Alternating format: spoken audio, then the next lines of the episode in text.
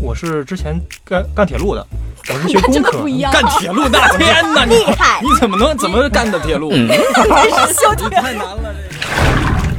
我觉得配音的魅力在于，就是我做上了这行之后，我会越来越喜欢，越来越喜欢。到现在，我觉得真的是还是在越来越喜欢的路上，因为我觉得始终它会有让你吸收的东 西。就是你琢磨之后，你再去在生活当中去跟别人沟通，你就会你就会考虑的更多一些。不是科班嘛，所以语言之前是没有受训过的。你是语言受训过之后，可能语言愈发的做作了。对，对是这样的。你看，会我有就会特有别会做有作，对，就是从你的还对，。就是哎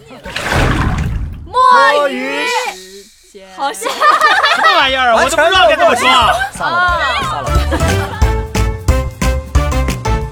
不噜不噜，不只有好听的声音，还有有趣的头脑。我们是一群有态度的配音演员，欢迎大家来和我们一起起摸摸鱼鱼。真棒！这个忘了跟老师商量， 我跟上了两个字，搬家了跟上了可两以个 跟字。上两个字。好好好，这是我们播客城里来的第一期节目，所以我们还是想要聊一聊跟配音相关的话题。那我们先来介绍一下我们这第一期节目摸鱼团的成员，我们从资历最浅的开始来介绍吧，我先来。大家好，我是高一雪。大家好，我叫于梦慈，嗯大家好，我是望松。啊，我也是这个 成员呀。大家好，哦我特是邀嘉宾不他说没说今天也是哦不能插话，不能刚说完不能插话，知 道吗没？事儿，哎，呃，我是魏超，嗯，我是浅浅张 凯。好的，好的，好 的。就是我们今天就是主要是来聊一聊配音啊，因为我们呃虽然这个节目的定位是不只限于配音这个话题，但我觉得第一期还是需要让听众们明确一下，我们是一群有态度的配音演员。对，假装还是有定位的。对啊对对对对，哎，我据我所知，就是我孟慈和魏超老师是之前在从事配音之前都从事过其他的行业。那啊我也从事过。哦，你也我从事过其他行业。那凯姐是一嗯开啊，始我也就是从配事过。哦，那我们今我天们就都从事过。巧了，你太看好看了，这对就是缘分把我没有们一个聚在了是一起。对正经的配 音演员，所以你们有没有觉得，就是在呃做其他行业跟成为配音员之后，会有一些什么变化？哇，太多了啊，那完全不一样。因为我是学，我是之前干干铁路的，我是学工真的科不的一。样。干铁路那天呐，你厉害你怎么能怎么干的铁路？真是秀你太难了，这个我觉得 我是这个铁路信号呃工作者，哦呃就是灯塔，不不是就是简单来说就就是是搬那到是搬船，哦大那是船啊，就是铁有这个铁轨有火车过，然后搬铁轨的这会有个信号传到这个中枢，然后简单就不复杂说了，哦大大概这种，反正可以说跟配音没有任何任何关系吧，就是就是那铁轨，如果它不及时的那个，发信号就会啊就对对会对对对，错就会轨道如果你要不不发生不没有信号的话，哦可能会撞上啊同一个轨道之类的这哦种。嗯因为它不就就是那个以前那个那是很重要咱那朋友铁轨过，就拿小旗儿，不要走了，拉车来了呀，就就就是 那个。差不多，差不多，反正就是啊，好好好所以我会我改行了嘛？哦，没有没有没有，其实就是就是那个那个时候把那声音练出来了，天天 哎，对对，嗓门儿特 别特别大啊。那那对你对那你从事那个行业，你是怎么想到要来做配音演员的？我感觉是八对竿对，子其打不实着完。全是打不着的。就是对，我之前是因为我大学的时候是就是在学校广播台，然后其实就有一直有这个兴趣，包括一直网呃网配里边的就是爱好者的一些东西也在做，然后一直对这个感兴趣，然后做了一年这个本职工作吧，呃这工科的东西，我就觉得自己。呃，越越发的，就是做这工作，就会觉得了解自己，我发现好像自己兴趣点不是在这边，然后可能甚至说擅长的也不是这一块儿，然后那肯定还是趁现在，可能那时候年轻一点，可能就现在赶紧的转到配音之后，果然觉得嗯，这行比较适合我，然后就一直做到现在了。哎，那你原来是在美国、英国做这个铁路干铁路是吧啊，不，没没有没有，那是那是留学的一年那 Trains 个 coming！你 英语这么好，你是怎么练的？那那那就是铁路系统里边训练英语。没没没，呃那个是是那是在那个工作之前，那个大四的时候，大四的时候出去留学了一年，然后是交换回哦是来吗？。对对对对对对对。那魏超老师之前是做什么工作的？我之前有什么干什么嘛，就是， 呃，你刚才干铁路的，我 是干我是干开干始手编干手是吧机的，现干手机啊的，干手机的，哎，干手机这容易一点，感觉就是这个做这个做这个手机 APP，哦啊 啊哎，APP 现在的 App，基于位置的这个什么什么玩意儿，就是你那个那个吃饭呀，哪个商户好啊，哪个点评啊，给哪个饭馆给我们钱多，我们就你最好吃，就这个。那魏老师当时是什么契机让你成为配音演员的？呃，失业了，这哦 好真实，失业了，太真实了失业了。然后太这真实个了，这个，我呃，现在真去过几个地儿面试过。现在，呃，当时嘛，就是觉得小企业，嗯、没什么前景，去了几个，你比如说美团呐、呃，这个真小啊，这 个呃，这个还有这个呃呃，给百度做搜索引擎优化的呀，嗯对，当时我觉得你们这个哎呀没有发展嘛，你看人现在都很好，对 嗯对都很对好对 对，然后呃后来就来了这个配音行业，呃就越来越不景气了，这么说的话，我之前做的还跟这个起码声音相关的，因为我学着播音主持嘛，哦嗯，所以之前会在电台做过，嗯，在电台做过什么流行音乐隧道，嗯，悠悠夜来香，但这个是在在在老家，在在长春，在哦嗯长春做的，嗯，吉林省人民广播 电台，嗯然后来北京之后，嗯嗯，那个机缘巧合让我进到了棚里，听到配音嗯接触到了配音，接触到了配音，然后说那那那你有什么呃想要就是为发了表表的？我我有一个疑问，嗯就是小的时候这个睡觉晚，有时候因为北京广播电台呢，嗯文艺广播是十二点之前，最后是播小说，嗯，然后可能最后是艾宝良老艾宝良老师播那个恐怖小说，嗯再往后就是那个午夜电话。当时我就想，这些人午夜点播是真 的相当于还是是真 的，就是那些个反正我们那是是真的那个不是主播哎是真的刘刘大夫，我吃这个药已经 啊，你那个，你那个，我那不是，我就那不是，那些人，我就想那些人，那些人是找的人呢，还是真的听众？真的，嗯因为他们都特别的戏，咱现在看戏都特别足，我觉得，是啊是吧所？以他们是真的吗？你看生活中啊对呀所有我我为什么说进朋友说你的戏不足？嗯因为生活中真的每一个人的戏都是很对，绘声绘色的，然后 是吧啊对对，那些起都码是我那档节目是真的。哦，午夜点播那真的就是那什么，但当然也会有一些他的那个言论什么的，他不太适合播出的。我们会有导播，啊，你要一觉得苗头不对，歘直接，啊推音乐是的是哎的嗯，对会有导播。对我们这个有没有导播呀？我们这个没事儿，我们这个一全程定都要不剪全辑，全程都不对啊，我们这 个有后期这，这期就白录了，你知道 吧？没事儿不会白录的。嗯，好那好他好，们都打电话进来点什么呢？点外呃，卖，你上次 说的波儿啊什么的，那个时候的午夜点播主要是那档节目是点歌儿，哦嗯就是，呃，我失恋啦，因为那个听听那个，因为午夜点播嘛，这听那档节目的可能也都是年轻人会比较多，所以，呃，我心情不好啦，我失恋啦，我怎样怎样跟朋友吵架啦，我如何如何的，就这种的，嗯，所以都能送我一首歌吗？啊，好，然后嗯，相应的。呃适合应景的情绪的这种歌儿就嗯推上送给他，那嗯那你会开导他们吗？对对对会的聊会的，现在想想我都不知道那时候我能开到什么，因为就是刚刚毕业，刚进入社会刚就真的是对但他们可能只是要一个温柔的声音对就安可抚以了，对对对对对对对。对对、嗯但我记得我那时候午夜点播，现在想想就是那个读书类节目，我不那《悠悠夜来香》是一档就是文字类，就读各种散文啊，哦读那什么。我们那个时候是真的真读，啊，真的是现场读，但现在好多都会录嗯播对的，对对，我们那个时候对都对是也是先是说一些呃，比如说呃大学生毕业了，或者是大学生嗯即将找工作了，或者即将高考了，那每一期节目那个。我特别喜欢电台，它的嗯创作的空间要比电视台多，对你的自自由度很大，你的内容题材自由度很大，所以那个时候做这样的节目，就是你完全你想做什么就做什么，然后呢，你把这个题材、你的整个文稿、你的所有的写好之后，就交给主编，然后他来审。哦，我觉得这还相对的你的自由度，因为你想做什么就做什么，他不会给你是嗯太限多制框架，嗯框架对，我觉得特别好。也是报编辑报选题，对报主题，我播报内容哦，失业呀、失恋呀、落榜啊，反正各种，我因为我现在嘛，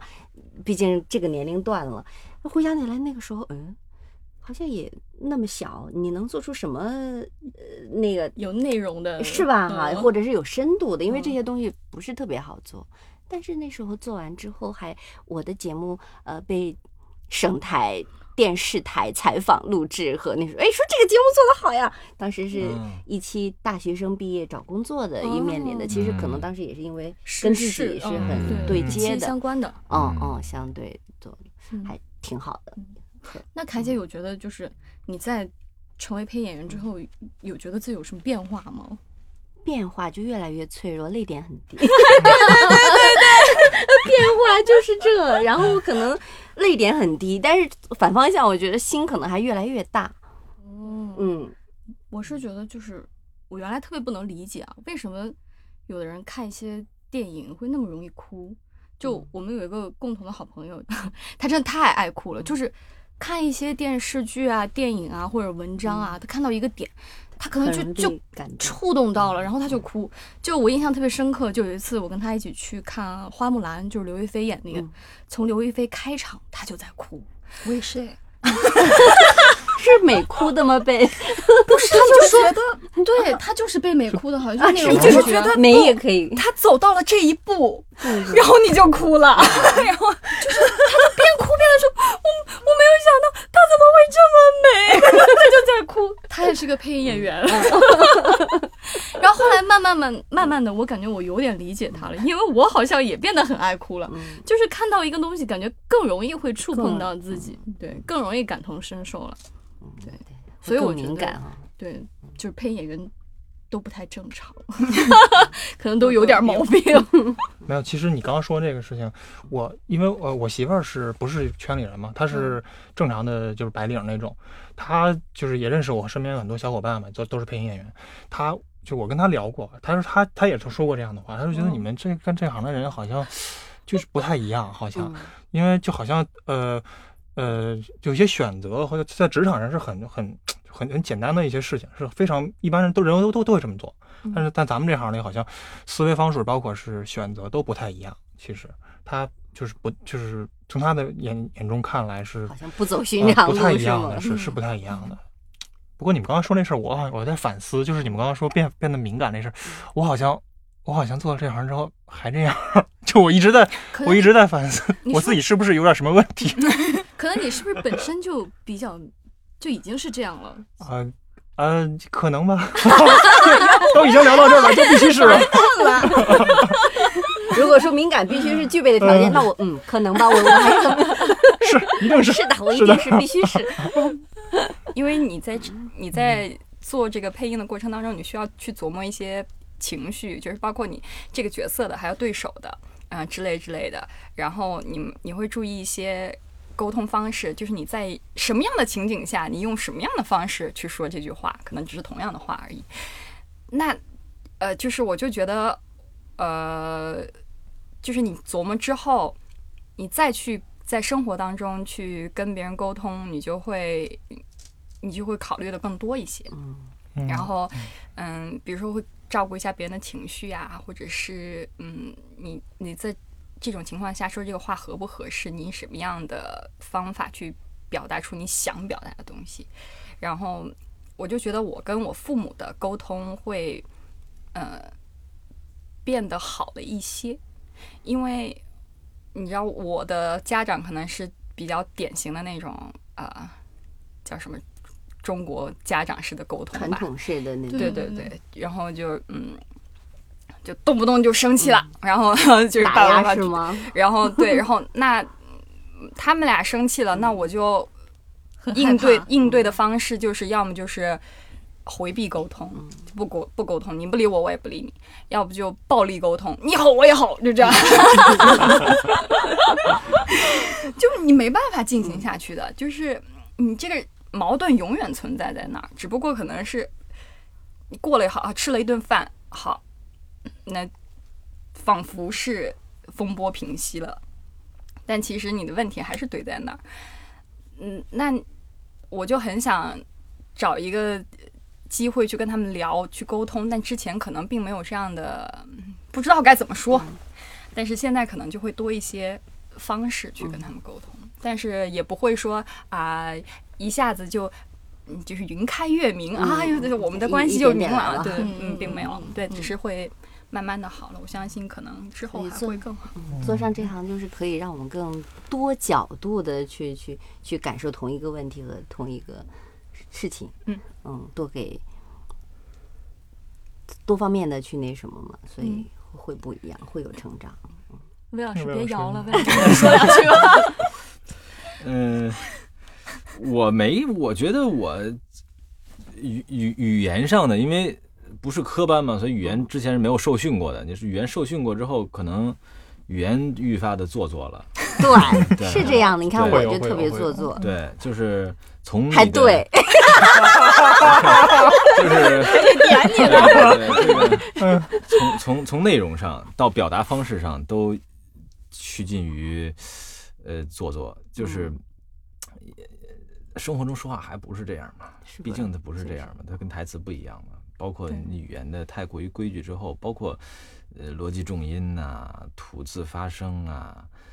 呃，你今天再去让咱卖个报纸，它就不太像卖报纸的。那么你生活中那些人呢，他跟你说话的时候，你就会不一样。这个不一样，而且你回不去。对，嗯是的，然回后不去，对这个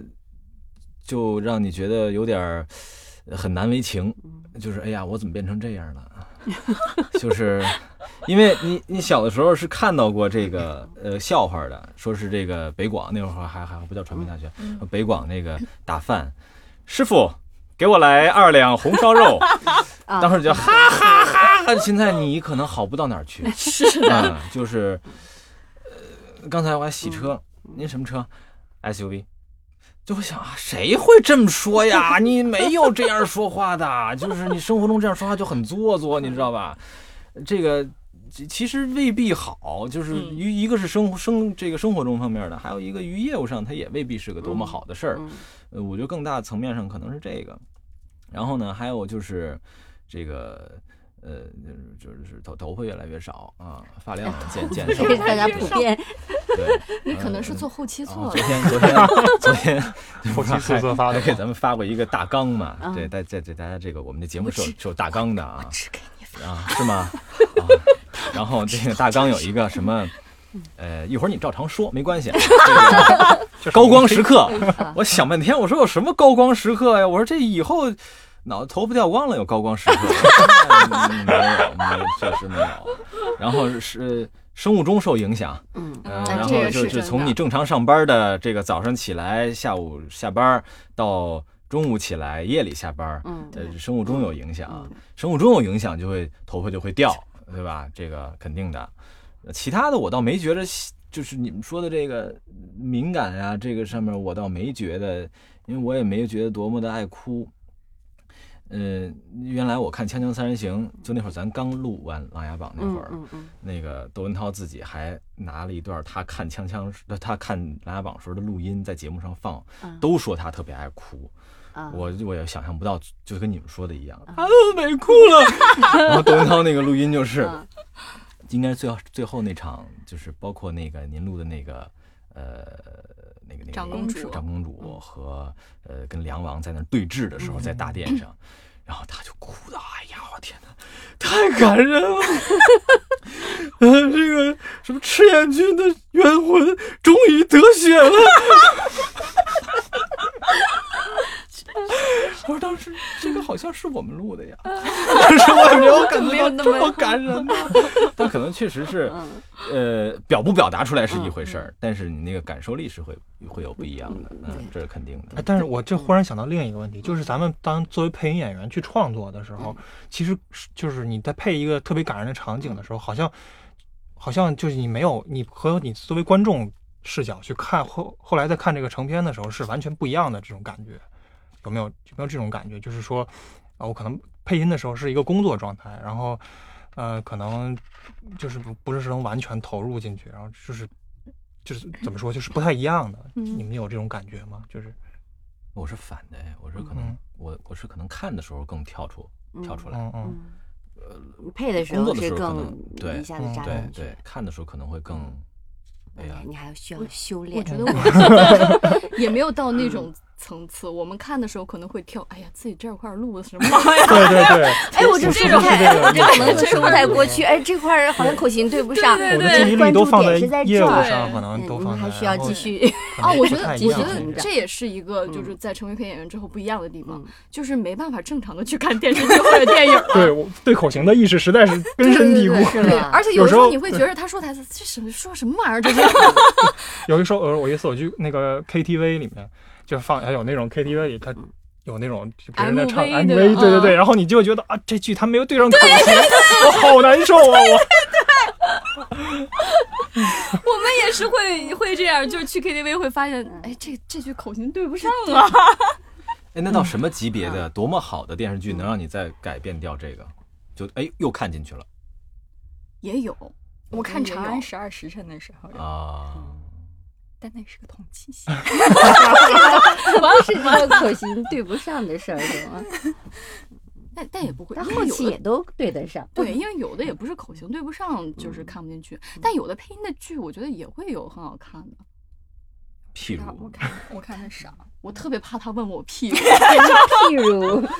举个例子，对你举个例子，就就琅琊榜啊但真的是，我觉得配音的魅力在于，就是我做上了这行之后，我会越来越喜欢，越来越喜欢。到现在，我觉得真的是还是在越来越喜欢的路上，因为我觉得始终它会有让你吸收的东西。对嗯，真的这个行这一行，我觉得是，呃，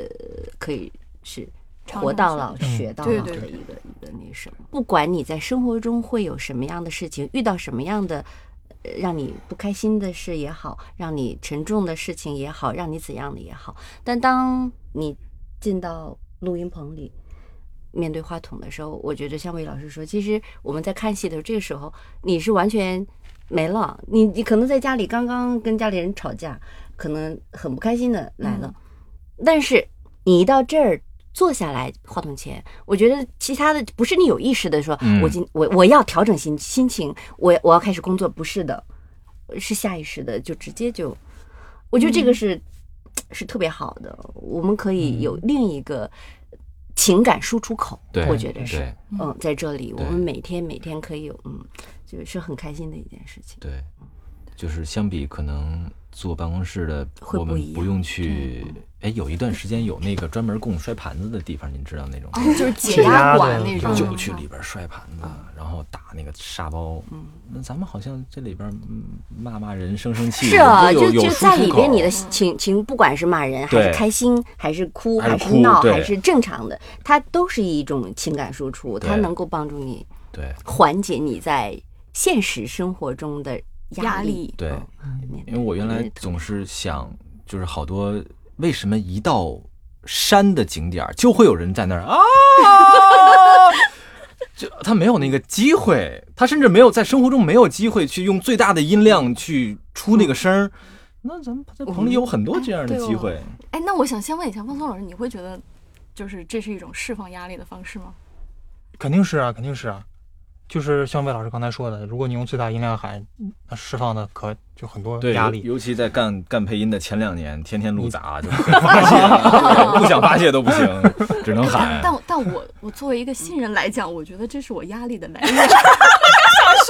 我刚想说，就我们还没到那个境界，对这这个是获得压力的这地个是方我的压力来 源。那你们享受这种压力吗？也我们我们也不得不享受，啊